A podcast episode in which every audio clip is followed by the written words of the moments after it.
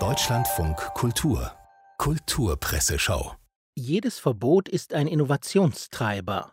Jens Jessen zitiert diesen Satz von Annalena Baerbock in der Zeit, um, denkt man zuerst als Leser, den Grünen argumentativ dabei zu helfen, das negative Image als Verbotspartei loszuwerden. Aber dann wird klar, der Text ist eine Glosse und Jessens zur vermeintlichen Hilfe ausgestreckte Hand dient doch eher dazu, die Grünen durch den Kakao zu ziehen.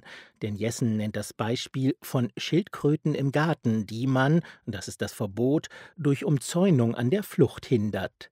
Das lasse die Schildkröten innovativ werden. Sie entdecken längst vergessene Fähigkeiten neu und graben sich einen beachtlichen unterirdischen Gang in die Freiheit, schreibt Jessen. Nicht anders verhalte es sich bei den innovativen Tunnelbauten von Bankräubern. Die Feuilletons vom Donnerstag haben überhaupt Verbote im Blick. Günther Demnig, der Erfinder der sogenannten Stolpersteine, erlaubt es anderen nicht, diese Gedenksteine zu verlegen. Demnig habe faktisch ein Monopol, schreibt Ellen Posener in der Welt.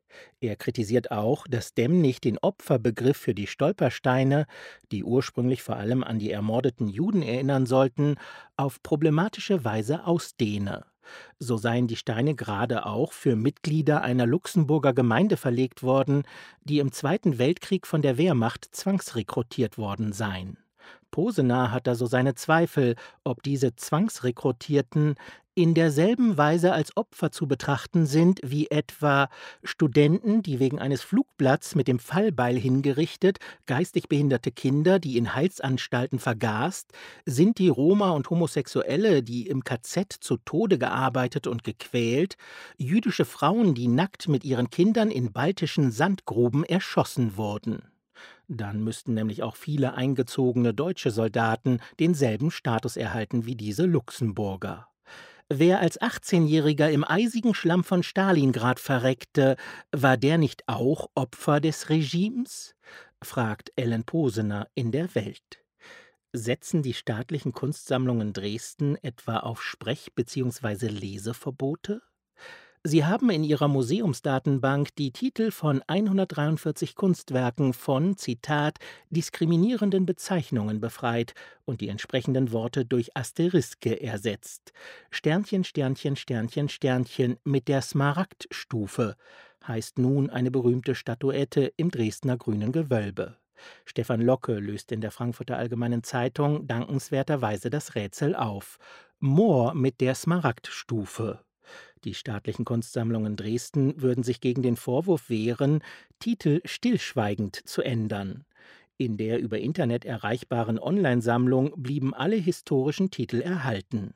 Stefan Lockes Kommentar dazu Das stimmt, allerdings ist davor nun eine Art Beipackzettel geschaltet, der die Frage aufwirft, für wie mündig die staatlichen Kunstsammlungen Dresden ihre Besucher eigentlich halten.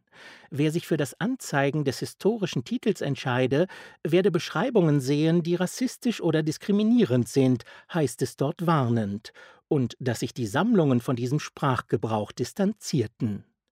Die Warnung könnte auch von Annalena Baerbock stammen. Nur welche Innovation treibt dieser vom magischen Denken geprägte Glaube an, man könne durch das Tilgen von Worten, selbst in Zitaten, die Welt verbessern?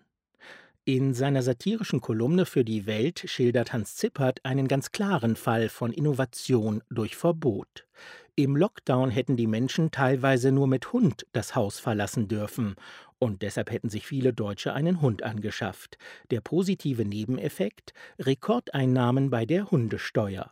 In Zipperts Worten nach Berechnungen des Statistischen Bundesamtes müsste sich jeder Deutsche nur zwölf Hunde anschaffen, um sämtliche Staatsschulden tilgen zu können.